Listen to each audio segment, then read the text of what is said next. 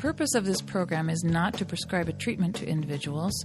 Listeners should consult their healthcare practitioner before attempting any treatment.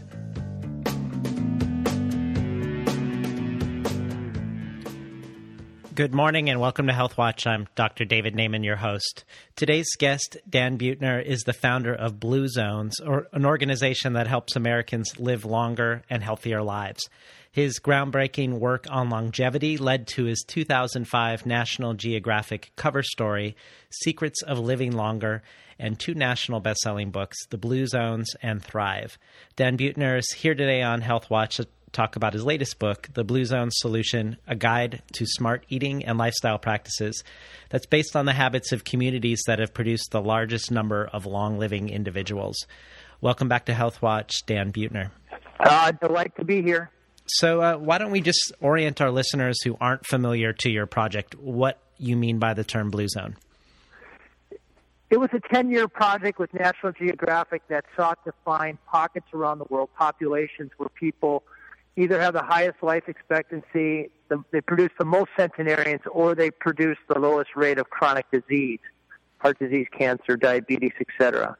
And then, in a sense, we reverse engineered longevity. We brought in then a second wave of experts who could tease out using scientific methodology what exactly is going on in these populations that is explaining an extra 10 years of life with a fifth the rate of chronic disease. And then the Blue Zone Solution is really a book that tries to put it in terms that Americans can actually follow. So, when you say you're looking for zones, either where people are living over the age of 100 at a higher incidence or a much lower incidence of chronic disease, do those two things correlate well? Do we see typically that where people have a higher percentage of survivors to 100, that they also have lower incidence of chronic disease? Yeah, so there's two types of aging. Uh, the technical term is actually the buildup of cellular and molecular damage over time. And that would be lifting the ceiling of the uh, lifespan of the human species, which right now is defined at 122 years and four months. Uh, science is not even close to being able to do that. But what we can do is avoid the diseases that foreshorten our lives. So on average, Americans are living to about life expectancy is about age 80. Um, but really, if we could Uh, elude the diseases that we don't need to get, chronic diseases namely, we should be able to hit about age 92. And these blue zones, people are getting close, closest to healthy age 92 than any place else in the world. And how did you go about sorting out what was causing what when you looked at these different communities. For instance, I mean, you have five blue zones, and some of them are very different culturally, like Okinawa and, and Sardinia are eating very different foods. Uh, how did you how did you determine that it was mainly a nutrition issue versus, say, uh, regular steam baths or genetics or some other thing that may not be around the way that they're eating? Well, we start with the with the largely accepted assumption that only about 25 percent, and this comes from the Danish twin studies, only about 25 percent of how long a population lives is dictated by genes. That leaves 75 percent uh, for lifestyle and environment. So, so we do put aside that there is a small genetic component, and then um, there are several factors. Blue Zone Solution really takes aim at food. Uh, I've been studying these populations for 10 years and trying to communicate it to Americans. And uh, we tend to, uh, the runway for a healthy lifestyle, or at least the entrance ramp for most Americans, is through their mouth. So, uh, Blue Zone Solution really focuses on the diet, what the longest lived people have been doing for the last, what they've been eating for the last hundred years. But to your point, there's seven or eight other facets to longevity um, that come, I think, after you've accepted the notion, yeah, I'm ready to make these small changes. Uh, if if living longer and feeling better at every decade is the value proposition. So let's talk about some of the crossovers between the different blue zone communities. You have one in Greece and one in Italy and one in Japan, I believe one in California. What are some of the things you've learned that you feel like crossover from community to community around diet? Well, first of all, they're all traditionally, on average, worldwide for the last hundred years, uh, about 90% on average of their dietary intake comes from plants or plant products, very low processed plant. They eat a very high carb diet in all blue zones. About 65% of their caloric intake comes from things like whole wheat or oats or sweet potatoes.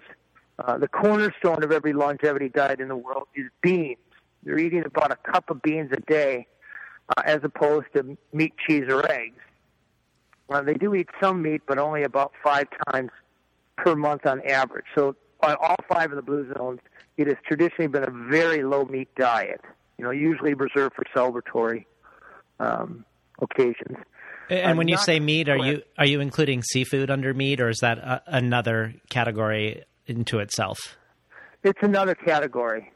So well, when I say meat, I mean uh, um, terrestrial, like chicken, pork, beef, right. lamb, that sort of thing. Uh, they do eat some seafood, but not as much as you might think. Uh, on average, about three servings a week.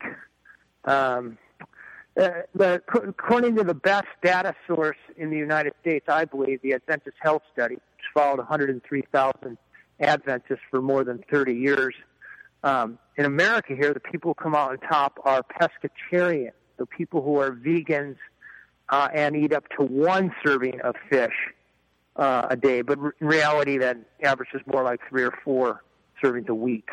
Well, it's interesting to see the differences when you see like a population in ok- Okinawa, which I, I, I, would guess probably is eating almost no dairy, and then in Sardinia, I think, or Greece, I think they're both eating quite a bit of dairy. And, and none of the blue zones are they eating a lot of cow's dairy. They do eat some sheep, uh, sheep cheese. You know, up in the highlands there of Sardinia, they were traditionally shepherds, um, and they make a type of cheese called pecorino and that figured prominently into the diet the first 50 years of the centenarian's life. But metabolically, sheep cheese has a very different effect on the body than cow's cheese. Uh, and also because it's very rich, uh, they tend to eat a lot less of it. So a serving might be the size of an ice cube, not uh, 10 ounces melted on a pizza. Right. So um, very, yeah, I think it's not only the the kind of dairy, but also it's the low quantity that's that uh, it's important to pay attention to. If, in case you just tuned in, we're talking today to author Dan Buettner about his latest book, The Blue Zone Solution Eating and Living Like the World's Healthiest People. One of the more fascinating things about the Blue Zone Solution is your exploration of can we take this information and can we translate it to an American reality in a way that would both be understandable and doable. Um, and you look at you, you you ask the question has it ever been done or has anybody ever tried to translate this before? And and you start with a community in Finland in the 1970s can you can you talk a little bit about the relevance of that community? Sure. So the the cracking the code for longevity or trying to find the uh, central tenet of what makes people live longest and it turns out there's no herb there's no single food, there's no special diet, there's no exercise regimen. The reality is, no matter where you go and people live a long time, uh, they are just simply products of their environment. So longevity happens to people.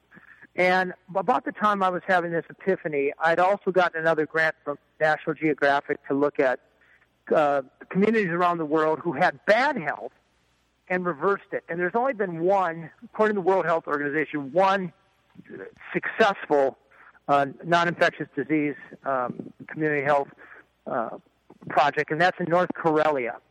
And what they did, instead of trying to hound individuals to change their health behaviors, they gave them a little bit of education, but they mostly changed their, their surroundings.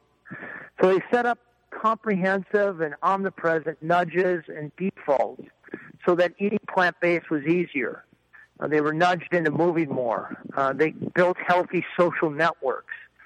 So um, um, essentially made the healthy choice not only the easy choice, but the unavoidable choice. And that was really the cue which we've uh, since adopted to make blue zones here in America. So the idea being less um, telling people t- that it's about willpower and more about trying to change the environment that people are functioning in in each community. Yeah, willpower and discipline, they're both great ideas. Individual responsibility, great ideas. And you can sometimes get people uh, whipped up and enthused, and they'll stick with their discipline and their willpower for a few months or maybe a year. But universally, and there's plenty of data on this, it is a long-term, uh, uh, immutable failure. So when it comes to longevity, unless you're setting up an intervention for the long term, uh, you might as well not waste your money. So you can you can change a city and make it more walkable. You can change food policies to favor fruits and vegetables over chips, fast foods. Uh, you can help sh- people shape their you know their circle of friends so that their friends' idea of recreation is gardening or walking or playing tennis or eating plant based. Um, but it's really hard to make them remember a regimen and expect to stick to it for long enough to make a difference. Well, before we start talking about some of the experiments that you've been involved in in the United States to uh, do community wide change, the National Institute of Health did try some community changes in the U.S. that ended up not being successful. Can you talk about those and, and how that those informed your own projects? Yes, in fact, I'm a good friend with the uh, the researcher who launched those. There were six of them in Minnesota, Providence, Stanford, and they had the right idea. This was back in the 1970s. But again, they, for the most part, tried to get people to change their diet and remember a certain regimen. And in every case, you have kind of the uh, health equivalent of the Hawthorne effect. That while the researchers were paying attention uh, and cameras were rolling, people changed their behaviors. But when the researchers went home, people universally and those went back to their baseline. And um, the right-minded, just you know, it, it took. You have to be willing to experiment, try, and I I've had the benefit of learning what didn't work and build on that for for this new wave of of um, uh, health citywide health projects. So, so tell us about the attempt to do a blue zone in Minnesota, which I believe was your your initial project in the U.S. Yeah, so 2009, uh, we went in with uh, kind of a menu, if you will, of a uh, bundle of best practices, food policies, and built environment. How do you make your streets so they're built not just for cars but for humans? Um, a whole uh, list of checklists to go into every restaurant, grocery store, school, workplace to make that environment 15 or 20 percent more healthy. But for the long run, and then individual pledges. We got about 25% of the adult population to sign an individual pledge, which had them going into their kitchens to make permanent changes to their kitchen and deconveniencing their homes and making a new set of friends. And over the course of about 18 months, we were able to lower so we were able to follow 25% of the population. In that 25% of the population, we brought their life expectancy up by three, 3.2 years. We helped them shed about two tons of weight. Uh, and most tellingly, we saw city workers' health care costs drop by about 40%. And, and that is uh, what attracted the national attention that brought us to now we're in 24 cities around America, including Fort Worth, Texas. Could you talk about some examples of how you have to tailor the program differently based on the locale? Like, is there a big difference between the Minnesota project and the Iowa project or, or the Fort Worth project? A useful metaphor is to think about a computer. What doesn't work is showing up with a, a set program and expecting a program to work among prairie dwellers and hipsters in L.A. and you know cattlemen in, in, in Fort Worth it's useful to think about an operating system. And our operating system simply says, what are the evidence based ways to make permanent changes to this environment, to the ecosystem here? And my team has aggregated about 120 of them. And then we come into these towns, we'll make sure before we start that the city leaderships have all signed a pledge, the mayor, the superintendent of schools, the head of chamber of commerce, etc and um, that they're going to they're going to order off this menu. And you can't come in telling people what to do, especially conservative um, communities. But it turns out that almost all these compu- communities, 70% of the people in them are obese or overweight, and they know that there's a urgent problem that hasn't been addressed. So if you bring them a menu of things that are politically palatable and, and uh, affordable and that we can get done in uh, three to five years, which is our average tenure in these cities, uh, you'd be amazed at how much political will and how much you can get done. Uh, but you can't come in Bloomberg-esque and saying you're going to do this, you're going to do 16 ounce sodas, whether you Right. like it or not. That's always going to fail. But it also seems like it's a, an accumulation of very small gestures becoming a, a large effect. Like even something as as seemingly simple as changing what's in the coolers next to the cash register in a gas station convenience store. Exactly. We think not silver bullet. That's what most people think. What's the silver bullet that's going to make the city? We think silver buckshot. So on any given community we work with, we're usually successful in implementing anywhere from 40 to 70 small things that, that move a population just a half a percent. But if you have 30 or 40 of them moving in unison, we've been uniformly successful, and this is measured by Gallup, by the way, at uh, lowering obesity rates and smoking rates by double digits in the teens. And one, one in California, actually, in the beach cities, we lowered smoking by 30%. And that means millions or billions of dollars of savings over time um, when, you, when you're talking a population of several hundred thousand. So it's um, it, it's working, and it's it's got the economic rationale for for communities to invest in it. And if people are listening to the show and are interested in um, seeing about having the blue zone idea be considered by their city or their town, how do they do that? Well, they can go to bluezones.com, our our website, and part of the website's dedicated. What are the longest lived people doing? And then if they click on community, we profile these communities that uh, uh, are also really good. When a couple weeks ago, if you go to the today uh, NBC Nightly News and put in Blue Zone, uh, they did a great profile of how we uh, or blue zoning in Fort Worth, Texas, and I think they did a really responsible job.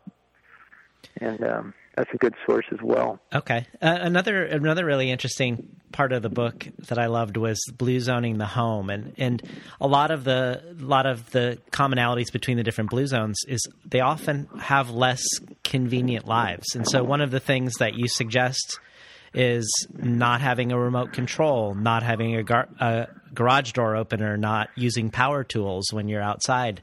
That all of these things are actually not having all of these things will actually lead to a whole bunch of side benefits.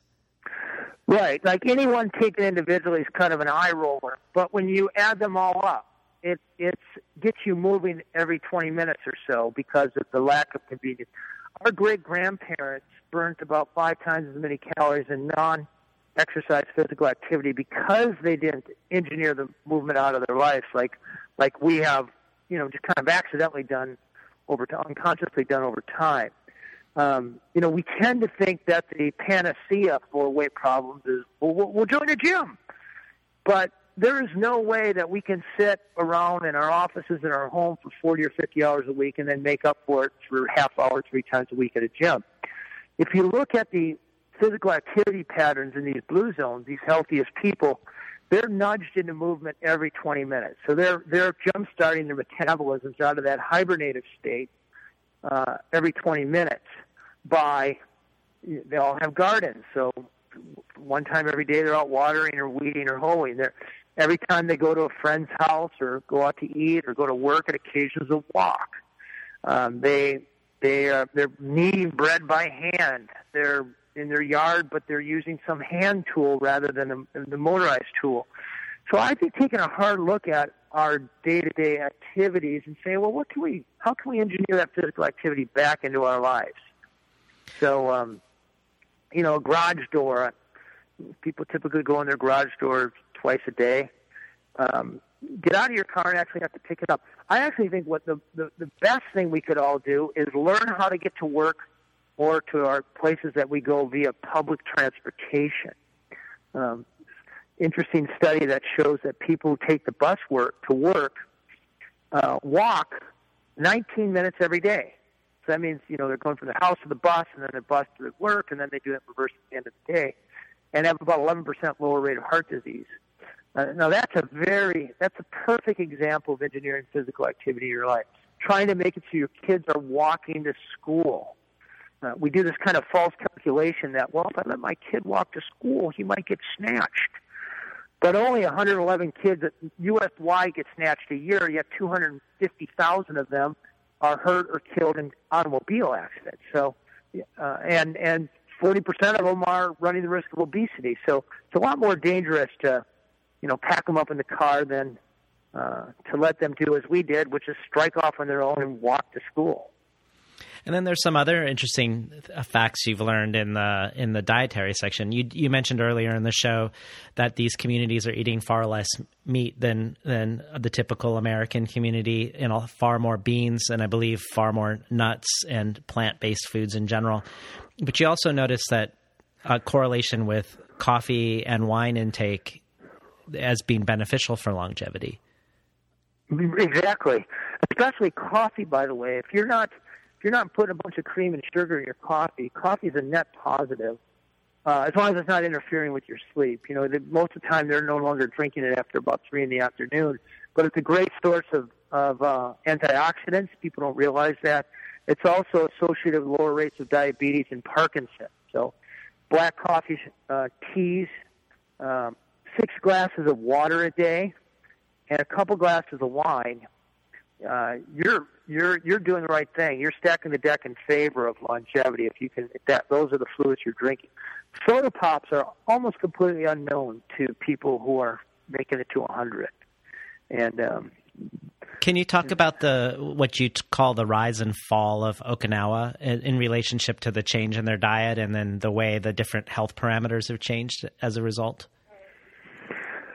Well, it's not just Okinawa; it's, it's actually all the blue zones, and it's as, as the American food culture washes in, um, these dietary patterns that have uh, incrementally innovated over the centuries or millennia are starting to disappear in the wake of you know, fast foods. Uh, Okinawa was particularly prone to it because the American food base has, has uh, sat in the middle of the island since the 1940s, and it, keep, it keeps very vibrant. What's popped up around them are the A&W root beer and the pizzas and burger joints, and and um, you know they, let's face it, they're great marketers, and you know when you're used to a uh, a uh, diet that has low density foods. They're tasty, but they're not the napalm of flavor that you get when you put a bunch of fat, sugar, and people taste them, and you know it's like it's like taking a hit of a, a dietary hit of crack. You know, it's delicious, and then of course they start going back and and now in in Okinawa, people over seventy are the longest lived people in the world, but people under about sixty five they actually have the worst health of anybody else in all 42 of Jap- Japan's prefectures. So, wow. We try to capture a moment in time. We captured a population um, that uh, uh, lived for a 100 years, basically between 1905 or 1900 and 2005, and we and we studied that cohort. So we saw what did they do that we know, and we use demographers. This is National Geographic. It's very carefully done. What have they done to reach 100? And even though it's washing away, it's washing away because they're losing the habits that got them to where they were. They're losing the environment that got them to where they were. You also briefly touch on the uh, science around intermittent fasting and longevity. Is is fasting something that you've seen across communities in the blue zones also? Yes. So um, uh, the the uh, well the Adventists they uh, they eat a biblical diet, which means if, if you're a true Adventist, you're not eating meat and you're not eating uh, fish without scales ever. Uh, in um, uh, the Greek Orthodox, they're doing some sort of fast almost every other day, about half the days of the year, cutting out things like eggs and dairy products, meat some days, varies from place to place. So um, and then uh, Okinawa and and uh, uh, Nicoya, Costa Rica, they had forced famine. They had periods of time, years at a time, when they were effectively caloric restricted. So, again, uh, what I do is I say, here's what the longest lived people have done for the past century. Here's the health that it yielded. And the Blue Zone solution just tries to sum it up and let people draw their own conclusions. I, I like to stay away from telling people what to do, but I'll tell you what, there's um, a very compelling um, trend here that you see among people uh, achieve the health outcomes that we'd like. And your section in the in the book of recipes is a sort of bridge where I, I think people can take some of these ideas and translate them into actual meals here in America. So what we try to do is identify the 50 or so foods that are most uh, ubiquitous in blue zones that we see, and also have a credible health claim to them, like tofu and sweet potatoes and nuts and beans, etc. And then we hired really great American chefs to take those ingredients and Americanize them, make sure they taste good. Because if I told you that broccoli will guarantee, if you eat three servings of broccoli a day, you'll live an extra 10 years, but you hate broccoli, you're probably not going to eat broccoli long enough to make a difference. So if we can take these blue zones, these superfoods, so to speak, and make them taste good, and you can afford it, your kitchen set up the right way so they're easy to make, you actually like it, and you like it. Now there's there's a system that can work for for long enough to to make a little difference in your life. Well, it's great having you back on Health Watch today, Dan. Could you mention the uh, the website one more time for our listeners? Yes, the book is Blue Zone Solution, and the website is bluezones.com, and you can um, uh, we're at Facebook at Blue, uh, Blue Zones and uh, Twitter at Blue Zones as well, and we have a very active social network, and we'd love for you to join. Great. Thanks again for being on Health Watch today, Dan. Uh, it was a blast. Live long. You too. We've been talking today to the author, Dan Buettner, about his latest book, The Blue Zone Solution Eating and Living Life eating and living like the world's healthiest people. Stay tuned for the rest of the Monday Morning Radio Zine.